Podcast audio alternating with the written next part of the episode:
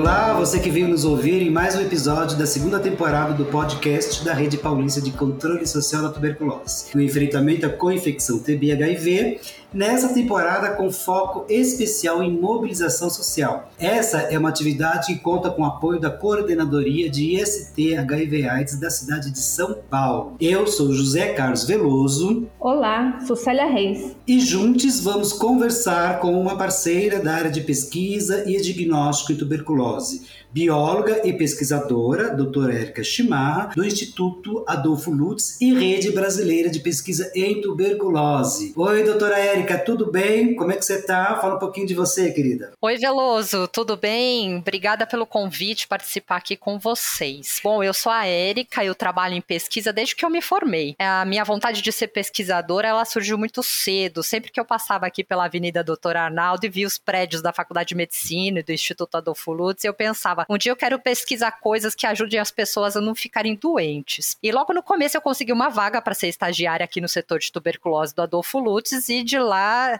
para cá eu não saí mais. Eu fiz o meu mestrado na USP e meu doutorado na Unifesp, sempre pesquisando novas técnicas de diagnóstico que pudessem ser mais rápidas, eficientes e baratas, né? Hoje eu sou diretora do núcleo de tuberculose aqui no Adolfo Lutz e eu coordeno a rede de laboratórios públicos de tuberculose do estado de São Paulo. Paulo, que é a maior rede que nós temos de laboratórios aqui no país. Eu também sou coordenadora da área de micobactérias da Rede Brasileira de Pesquisa em Tuberculose e sou professora no programa de pós-graduação em ciência da Coordenadoria de Controle de Doenças da Secretaria de Saúde aqui do Estado de São Paulo. Uau, bastante coisa, hein, Érica? Então a gente está conversando com a pessoa certa.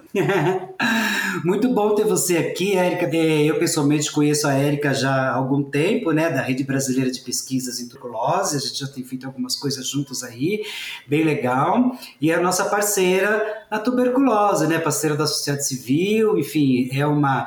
É, é, é, é, uma pesquisadora da área, por isso que a gente convidou você. Mas o nosso interesse na, no teu convite, né, de você estar aqui hoje, Érica, é muito mais tentar entender como é que estão acontecendo as coisas na área de diagnóstico em tuberculose, né? Então, nossa primeira perguntinha para você, nossa primeira curiosidade, é o que, que tem de, de, de, novo, né, de tecnologia em diagnóstico para tuberculose? O que está sendo desenvolvido no país, no mundo? O que, que se tem de novo aí para falar para a gente nessa área? Olha, a gente precisa pensar que a gente só consegue combater a tuberculose com um diagnóstico rápido, com a detecção da resistência, né, aos antibióticos que a gente use e com o rápido início do tratamento. Então é importante a gente ter testes que sejam rápidos e eficientes. A Organização Mundial da Saúde ela é, elaborou uma estratégia mundial para o controle da tuberculose até o ano de 2035. Essa estratégia é conhecida como fim da TB. Então, nessa estratégia, a Organização Mundial ela prioriza o diagnóstico precoce e o acesso universal aos testes de detecção de resistência. Então, isso é muito importante que as pessoas saibam. Pensando nisso, muitos testes eles têm sido desenvolvidos nos últimos 10 anos e a detecção do DNA, que é o ácido nucleico do microorganismo, é a tecnologia que tem se mostrado mais sensível e específica para esse tipo de detecção. Então, atualmente, nós temos testes que são utilizados em vários momentos. Nós temos testes que fazem o diagnóstico rápido da tuberculose e que detectam a resistência a um dos antibióticos usados no esquema de tratamento para diagnosticar os casos novos. Assim como também foram desenvolvidos testes que fazem o diagnóstico da doença de forma mais simples, sem uso de equipamentos elaborados, e também aqueles que vão detectar a resistência no caso de que o tratamento não esteja funcionando. Mas aí você pode me perguntar, Veloso, se todos fazem diagnóstico, onde que vai estar a inovação? Na verdade, a inovação ela está no tipo de tecnologia, na complexidade da implementação desse teste na rede dos laboratórios e no tipo de alvo. Então, por exemplo, com relação ao tipo de tecnologia, a gente tem equipamentos que fazem a detecção em uma hora com relação à presença do DNA do microorganismo. Ou aqueles que a gente não precisa ter nenhum tipo de, de equipamento. Então, para aqueles locais em que a gente tem dificuldades, por exemplo, com eletricidade, que são locais mais distantes, essa é uma tecnologia muito interessante que nós já temos temos hoje. Existem testes que são muito simples e podem ser realizados na unidade de atendimento, assim como tem outros que precisam de uma estrutura laboratorial maior, mais robusta para serem feitos, né? Mas infelizmente, a maioria dessas novas tecnologias são estrangeiras e a gente vai comentar um pouquinho dessa nossa dificuldade aqui no país de termos novas tecnologias. Então a gente tem todas essas tecnologias amplamente já no nosso sistema de saúde, que é o SUS. Ah, legal, Érica, saber dessas dessas tecnologias, é, principalmente porque a gente tem é, para, enfim, para diagnóstico de tuberculose a gente não tem só um diagnóstico, né? A gente sabe que precisa de toda uma né, um, um diagnóstico clínico para identificar tuberculose, né? não é só uma ferramenta, é, é, são várias. Né? É, e quanto mais a gente tiver, mais complexas, mais, mais rápidas e mais sofisticadas forem essas ferramentas, melhor. Mas acho que você pode explicar cada uma delas pro, mais para diante da nossa conversa. Né? Acho que a Celinha tem uma pergunta para fazer para você, Érica. Diz aí, Célia. Isso. Quais os desafios para a implantação de novas ferramentas, né, esses exames, no sistema público de saúde? Que deve ter bastante, né? Ah, com certeza, Célia. Olha, para realizar a implantação de um teste, a gente precisa conhecer o perfil da população que sofre com essa doença. Ou seja, eu preciso conhecer a epidemiologia para saber para quem vai ser importante oferecer esse tipo de teste. Depois disso, eu preciso saber se existe uma infraestrutura para fazer a coleta dessa amostra, o transporte e saber se o laboratório tem infraestrutura suficiente para realizar o teste. Por último, a gente precisa saber como o resultado vai retornar para a mão do médico que está dando o paciente. Então, só falando dessas etapas aqui que a gente precisa percorrer, você já pode perceber que os, os desafios são muitos. E eles aumentam quanto maior for a cidade que vai ser atendida. Então, para que esses desafios possam ser ultrapassados, é importante que sejam feitas recomendações claras para o uso de cada teste. Normalmente, essas recomendações são feitas pelo Ministério da Saúde. A gente precisa que as redes de laboratórios sejam planejadas e organizadas e que os programas de vigilância e atenção básicas eles estejam atentos a todos esses encaminhamentos que precisam ser feitos. Então veja que todos nessa cadeia de realização de, de testes precisam é, realizar suas atividades de maneira plena. Então uma experiência que a gente tem aqui em São Paulo está tendo, né, muito gratificante, é a implantação de um teste para detecção da tuberculose latente que a gente chama de IGRA. Então, todas essas etapas de implantação desse novo teste foram realizadas e a gente está tendo cuidado de implantar o teste em fases, né? Que a gente possa capacitar os laboratórios e estabelecer os fluxos de forma consistente.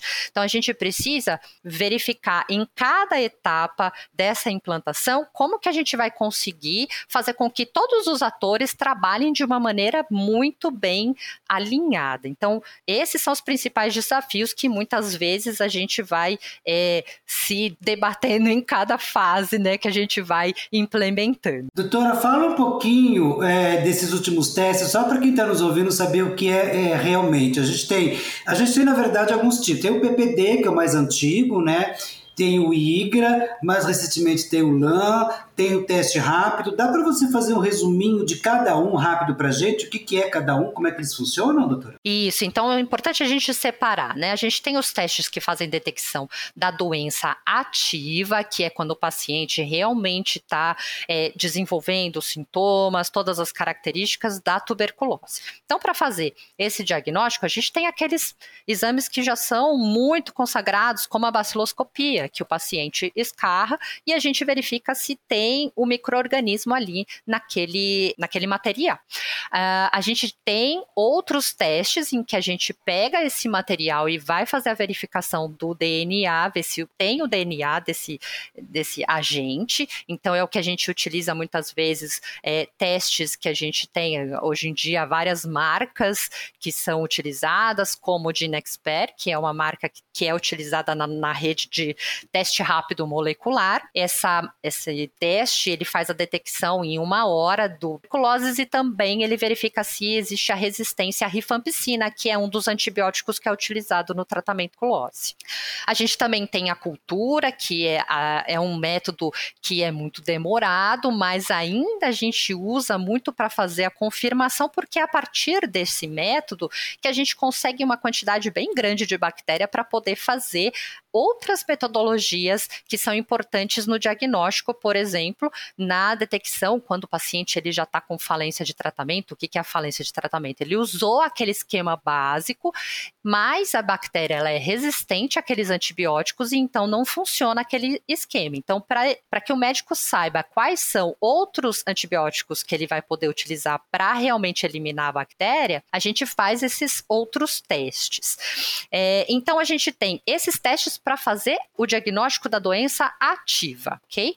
Mas a gente também tem o diagnóstico da tuberculose latente. O que é a tuberculose latente? Quando a pessoa ela está perto de uma outra que está doente, essa outra ela pode transmitir o bacilo e que a bactéria, a bactéria por meio da, da inalação dessa bactéria, é, aquela pessoa ela vai colocar a bactéria para dentro, mas o sistema imune da pessoa vai conseguir fazer com que a bactéria fique quietinha dentro do seu organismo. Uh, ela ali, quietinha, é o que a gente chama de tuberculose latente. Mas ela não está morta, ela só está dormente, como a gente pode dizer. E aí o que, que acontece? É, esses testes que a gente faz para a tuberculose é, detectar a doença ativa, eles não vão detectar a tuberculose latente. Então a gente faz outro tipo de teste para poder fazer essa detecção. Como é que a gente faz esses testes? Que é o que a gente chama de D que é um teste que a gente é, coloca baixo da pele injeta um, uma, uma solução de proteína que a gente vai ver se a pessoa reage ou não àquela proteína. Se a pessoa reagir, é porque ela já entrou em contato com a bactéria. E aí isso mostra que pode ser que ela tenha uma tuberculose latente. O outro teste, que é esse teste que eu mencionei para vocês, chamado IGRA, é um teste muito mais recente. Ele é um teste imunológico. O que, é um teste imunológico? Eu vou avaliar como é que está o sistema de defesa da pessoa com relação a eu, a hora que eu mostro, né, aquele pedacinho de bactéria, se o sistema imunológico da pessoa vai reagir. Se for positivo, então realmente é, eu tenho aí a chance de ter uma tuberculose latente. Então, são duas coisas diferentes. E aí o que, que acontece? É, se eu faço um teste de tuberculose latente, der positivo, eu preciso também fazer testes para verificar se aquela pessoa tem a doença ativa. Somente descartando a doença ativa é que eu posso fazer um tratamento, por exemplo, preventivo para tuberculose. Perfeito, doutora, perfeito. Gostei dessa, dessa explicação de cada um. Agora me diz uma coisa, eu fico um pouco curioso porque assim, é, geralmente as coisas que os testes, as ferramentas que a gente tem para tuberculose são muito antigas, né? Até porque tuberculose é uma doença antiga, né? É, e a gente teve pouca evolução nesse tempo todo, né? De, de tuberculose, enfim, se a gente for comparar com outras doenças, com, com a própria Covid agora, né? Que a gente, enfim, em menos de dois anos a gente conseguiu uma vacina, várias vacinas, inclusive, né? É, e para tuberculose a gente, né? Tá mais de 100 anos aí, na verdade bem mais de 100 anos, porque, enfim, a gente já tem é, vestígios de tuberculose nas múmias, enfim, é uma doença praticamente milenar. É, e a gente ainda tem poucos, poucas ferramentas né, para diagnóstico e, e mesmo para a questão do, do tratamento, né? É, mas com a chegada dessas novas ferramentas, o IGRA, por exemplo, que é um exame que é feito com, com a coleta de sangue, né, é, para detectar a tuberculose latente, não a tuberculose ativa, mas a latente, como você mesmo explicou, é, o PPD ainda é uma ferramenta útil ou você acha que com o passar do tempo ele vai sendo substituído pelo IGRA e outros exames que vão aparecer por aí? Olha, Veloso, o que você falou realmente é uma grande verdade, né? Pensando no PPD, por exemplo, a gente já tem mais de 100 anos utilizando o PPD. Então, veja, é, somente a partir de 1980 é que a gente conseguiu é, começar a desenvolver outros testes para detecção de tuberculose latente. Então, isso é, se a gente pensar, é recente, mas com essa iniciativa da estratégia do fim para TB da Organização Mundial da Organização Mundial de Saúde, é que a gente realmente é, viu que houve um aumento nessa procura por novos testes. Então, veja, o PPD ainda é uma ferramenta muito útil e muito utilizada para fazer o diagnóstico da tuberculose latente. Mas cada teste ele tem um tipo de uso, né, em um determinado paciente. O PPD ele é recomendado todos os tipos de paciente, mas o teste IGRA ele foi incorporado no SUS somente para atender três tipos de população até o momento. Então, quais são essas populações? População de pacientes HIV positivos e que a gente tem um teste é, que avalia a imunidade deles. A gente tem a população de crianças de 2 a 10 anos e a população de pessoas que têm a, a sugestão de fazer um transplante de órgão só. Por que só essas três populações até o momento? Porque os testes, a avaliação da aplicação desse teste nessas populações mostrou que era positiva. Para outras, ainda não se mostrou um uso muito interessante dessa tecnologia. Mas o mais importante é que esses testes eles são muito essenciais para fazer a detecção da tuberculose latente. A gente precisa deste tipo de teste. E aqui é, é muito importante esclarecer que antes do paciente que tem um teste positivo para tuberculose latente iniciar o tratamento preventivo, ele precisa fazer o teste para excluir a doença ativa. Então, muitas vezes a gente faz, ai, faz um monte de teste, ah, ele tem TB, TB latente, dali a pouco ele começa a apresentar um monte de sintoma. Não, na verdade ele tinha a doença ativa. Por quê? Porque os testes para tuberculose latente, na verdade, não é para tuberculose latente, é para ver se você já entrou em contato com o bacilo da tuberculose. É, eles não diferenciam tuberculose latente de doença ativa. Você vai diferenciar no momento em que você fizer os testes para doença ativa, entendeu?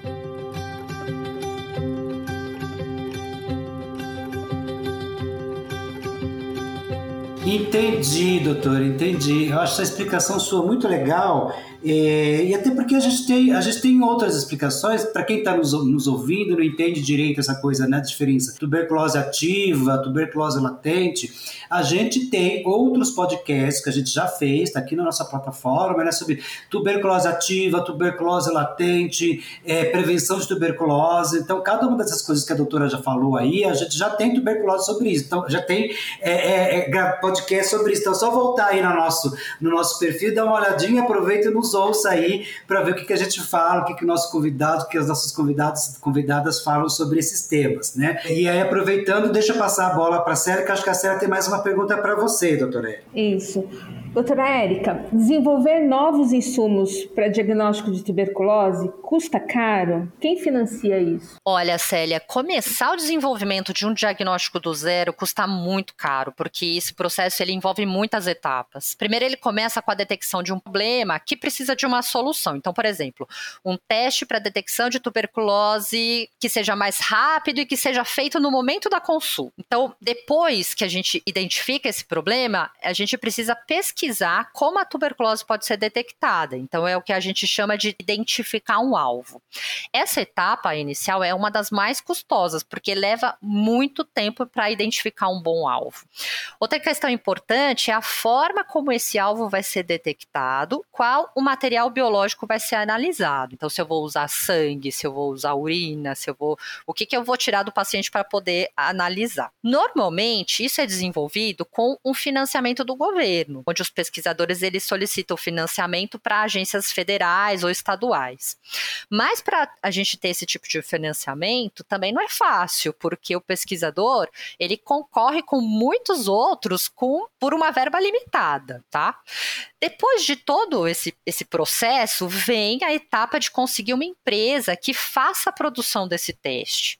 Aqui no Brasil, a gente ainda tem muitos problemas legais para que a gente conseguir trilhar esse caminho ali, aí com mais facilidade. Então, se existir uma empresa que veja potencial nesse produto, ela pode financiar essa etapa, mas, caso contrário, é, é muito difícil para o pesquisador trilhar esse caminho sozinho, né? Então, a, nesse ponto, eu levanto, assim, um tema muito importante para as nossas pautas de discussão, que é a questão sobre a lei de inovação no país, porque é dessa forma que a gente vai conseguir desenvolver novos insumos aqui dentro do nosso país e isso vai ser muito mais barato e de muito mais fácil acesso para os nossos pacientes. Pois é, Erika, eu fico pensando nessa pergunta que a Cela fez sobre financiamento, né? É bastante complicado isso, né, Érica? Porque assim, tanto é que foi o chamamento deste ano da, da Organização é, Mundial da Saúde para tuberculose, né? Que é, é financiamento, né? É, chamando os governos a a terem mais financiamento para tuberculose, né? Para a questão do diagnóstico, de medicamento, de tratamento, enfim, né? Que é um desafio, né? E é um desafio para a questão da saúde pública, né? Principalmente nessa atual crise que a gente está passando, principalmente nesse momento bastante crítico que a gente está vivendo, né?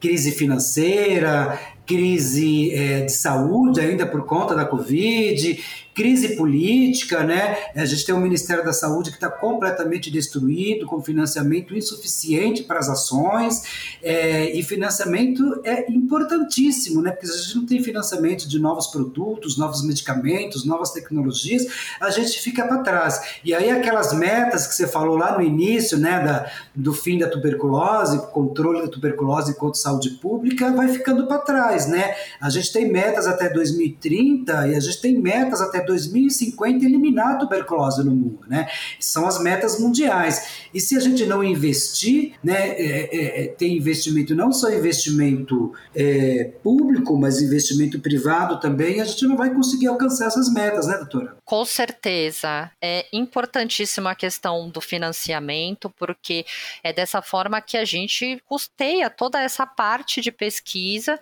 e consegue implementar também as ações. Então, não é somente você descobrir novos testes, descobrir novas formas de fazer. Você também precisa desse financiamento para que o teste seja aplicado lá no paciente. É, essa é, às vezes, uhum. um grande buraco que nós temos, é, que a gente tem o produto, a gente tem o teste, mas o paciente olha e fala assim, mas por que eu não tenho este teste? Exatamente. Que é esse, esse buraco que a gente falou aí, né? Os desafios da implantação dessa nova ferramenta. Então é muito importante ter o financiamento não só lá na ponta, mas até chegar aqui perto do, do paciente. Isso, e é isso que reflete o que a gente chama, por exemplo, de sistema único de saúde e de saúde universal, né, doutora? Quando a gente fala em saúde universal, direitos universais de saúde, a gente fala que o cidadão, né, que é o que é o que é uma das diretrizes do SUS, do Sistema Único de Saúde, né, que é você ter direito universal a tudo, né? A todos os, as, as, os diagnósticos, todo tipo de tratamento, todo tipo de prevenção existente, né? É, que uma coisa é você ter cobertura, outra coisa é você ter universalidade, né? Cobertura é aquela coisa, você pode, você pode ter um governo que fala assim, ah, eu vou dar 100 reais de cobertura para todos os cidadãos do país para tratar tuberculose. Você curou, deu, cobriu todo mundo com 100 reais, mas isso não vai resolver o problema da tuberculose no mundo nem da pessoa, que a pessoa não vai se curar com 100 reais. Né? É, e outra coisa é você ter direito universal. Então, sim, você vai dar toda a questão de medicamento, de teste, todas as pessoas vão ter acesso, e aí sim é, é ter um tratamento para tuberculose e prevenção para tuberculose. Né? Então, isso é acesso universal da saúde. Né? Então, isso que você fala é muito importante. Né? É financiamento desde a da ponta da pesquisa, né? financiar a pesquisa, incentivar a pesquisa, dependendo do resultado da pesquisa, financiar que esse resultado seja incorporado no sistema público público de saúde, né, doutora? Agora, deixa eu aproveitar que a gente está nessa, nessa pegada de financiamento e de questão pública, vou te fazer aqui, acho que a última pergunta, para a gente caminhar para o nosso encerramento aqui. Doutora, se você pudesse sugerir hoje alguma coisa com relação à tuberculose para essa nova equipe, né? A gente sabe que, para quem está nos ouvindo agora, né, e nos ouvindo para o futuro, a gente está num momento que a gente está numa equipe de transição, né? Janeiro, no próximo vez, assume um novo governo, uma nova equipe, né, principalmente no Ministério da Saúde, que vai dar outro rumo para a questão da saúde neste país. É, o que que você, é, é, é, é qual a sugestão que você faria para essa equipe, né, que está lá pensando na transição na área de saúde para a questão da tuberculose no país, doutora? Olha, Veloso, a gente está falando de financiamento, realmente é, sem dinheiro a gente não faz nada, né? Mas é, tem que pensar em todo esse financiamento, pensar que a saúde ela está precisando mais do que nunca deste financiamento, lembrando que é uma experiência muito recente, mas a gente já está esquecendo da pandemia de Covid. Uhum. É, isso precisa ficar como um ensinamento muito forte para a gente, mostrar que o investimento é, em tecnologia, em saúde, em, em, todas essas coisas é imprescindível para a gente combater uma doença. Mas eu penso assim, como, como profissional da saúde que trabalha em laboratório, sempre que a gente recebe uma amostra aqui no, no laboratório para fazer um exame, eu penso que tem uma pessoa que está doente e que precisa da minha ajuda para receber o tratamento mais adequado, mais rápido possível, né? E, e eu penso que essa pessoa poderia ser qualquer pessoa da minha família. Eu gostaria que ela tivesse o melhor atendimento possível. Então, talvez a minha sugestão para essa nova equipe é que essa equipe pensasse em como melhorar melhorar o atendimento à população da forma que eles gostariam que os seus entes queridos fossem tratados. Eu acho que o planejamento dessa forma, com esse enfoque, seria muito mais promissor, Veloso. Ah, beleza, doutor. É o que a gente fala sempre, né? Acolhimento é uma das melhores é, estratégias que a gente tem na área da saúde, né? Porque se a pessoa se sente acolhida, né, é, no sistema, quando ela chega ao equipamento de saúde, assistência social, ou qualquer outro equipamento público, né, e ela é bem acolhida, né, respeitada, enfim, e, e tem é, os seus problemas encaminhados e resolvidos ali, é, com certeza vai ser muito mais fácil, principalmente na área de saúde, né, de tuberculose. O tratamento vai ser muito mais fácil, é, enfim, e a gente vai conseguir resultados bastante, bastante significativos, né? E é isso que a gente fala o tempo todo, é acolher, né? É, é o atendimento humanizado, né? Isso que você fala é bastante interessante. E aí, junto com isso, toda a questão de financiamento, de contratação de recursos humanos, enfim, é todo. Não dá para você falar uma coisa. A gente, na verdade, quer falar tudo, né? A gente seleciona uma coisa, mas tá tudo muito linkado, né? Então, acolhimento com financiamento, com, com, com RH, com estrutura de laboratórios, enfim, tudo está muito linkado, né? Acho que muito legal. Assim, e, e assim, uhum. viu, Veloso? É muito interessante que os manuais atuais que estão sendo elaborados pela Organização Mundial da Saúde, eles estão trazendo, tanto para, para as pessoas que trabalham na, na área de laboratório, quanto para os clínicos, a visão, cuidado centrado na pessoa. Uhum. Então, não é simplesmente a pessoa faz um exame, a pessoa faz um tratamento, a pessoa faz isso. Não, é, a gente precisa olhar para a pessoa como um todo e entender do que, que ela está precisando. Ah, ela está precisando de tratamento, de comida, muitas vezes, né?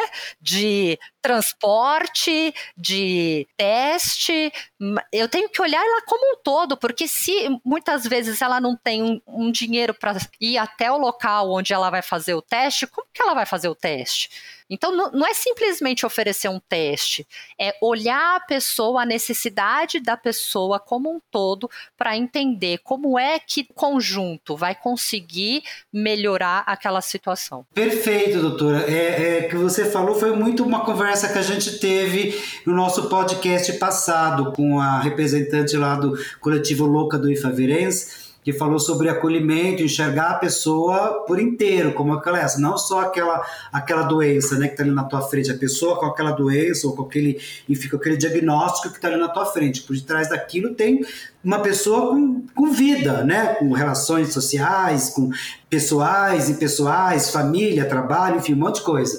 Né? Quem não, não ouviu, dá lá uma vai lá no nosso podcast passado e dá uma olhadinha que também está muito bom. E é legal para a gente ver que os nossos convidados, nossas convidadas sempre têm um discurso muito semelhante, né? De humanização, de cuidado centrado no paciente, de, enfim, né? É, isso é muito legal, a gente fica contente com isso. Celinha, você tem mais alguma pergunta para fazer para a doutora? Eu só queria agradecer, né? Antes disso, eu gostaria de lembrar que tuberculose tem prevenção, tratamento e cura. Diante de todos esses esclarecimentos, né, a gente vê que é importante fazer o tratamento direitinho, não ter abandono e seguir em frente. É bastante promissor, com tantos profissionais dedicando bastante, né? É, doutora, eu agradeço imensamente a sua presença aqui com a gente nessa fala tão esclarecedora e parabéns pelo trabalho. Agradeço também você, Veloso, a equipe. Ah, legal, Celinha. Obrigado, obrigado, Célia. Muito bom. Bom, a gente já terminou, a gente já está encerrando aqui a nossa conversa. Queria saber se você tem aí um último recado aí para os nossos ouvintes, para as nossas ouvintes, pessoa que está nos assistindo, que está nos ouvindo aí. Olha, reforça o recado da Célia. Tuberculose tem cura, a gente tem como combater essa doença e a gente pode fazer isso de forma conjunta, sabendo que tem tanta gente gente trabalhando tão forte assim para a gente conseguir esse objetivo. Eu quero agradecer vocês essa oportunidade, porque é, uma das nossas missões aqui é distribuir conhecimento, né? E é só com o conhecimento que eu acho que a gente vai conseguir é, defender unhas e dentes a nossa vontade de fazer saúde nesse país. É, parabéns por este programa que vocês têm, pela iniciativa de cada vez mais difundir é, conhecimento e mostrar para as pessoas que a gente pode é, conseguir conciliar muitas coisas e fazer com que as pessoas tenham uma vida mais feliz. Ah, legal, doutora. A gente que agradece a sua participação aqui no nosso podcast, né? Lembrando que essa é esse podcast é uma atividade é, do nosso projeto Ações Colaborativas no Enfrentamento com Infecção TB-HIV, mobilização social, né? A gente tem outra atividade que são as nossas lives mensais, uma vez por mês, a gente também tem uma live na nossa página do Facebook, também fica na nossa, no nosso canal do YouTube, e a gente também tem as nossas atividades presenciais, que são as nossas oficinas, as nossas rodas de conversa sobre tuberculose com infecção TB-HIV, tratamento, treinamento, prevenção, que a gente faz nas organizações, enfim, aonde chamar, a gente vai fazer. Então, tudo isso é uma, são atividades aí do nosso projeto, esse que eu acabei de falar, que tem apoio aí da Coordenadoria Municipal de IST HIV AIDS da cidade de São Paulo, né? Então, sigam a gente nas nossas redes sociais, né, é, arroba Rede, é, Rede Paulista TP, nosso canal do YouTube, Rede Paulista de Controle Social da Tuberculose, e aí nos, nas principais plataformas podcast. Doutora Érica, muito obrigado pela sua presença, obrigado Celinha, foi muito boa a conversa e eu espero encontrá-las vocês é, em outros espaços de articulação e de informação. Obrigado a todos vocês que nos ouviram e até uma próxima. Tchau, tchau.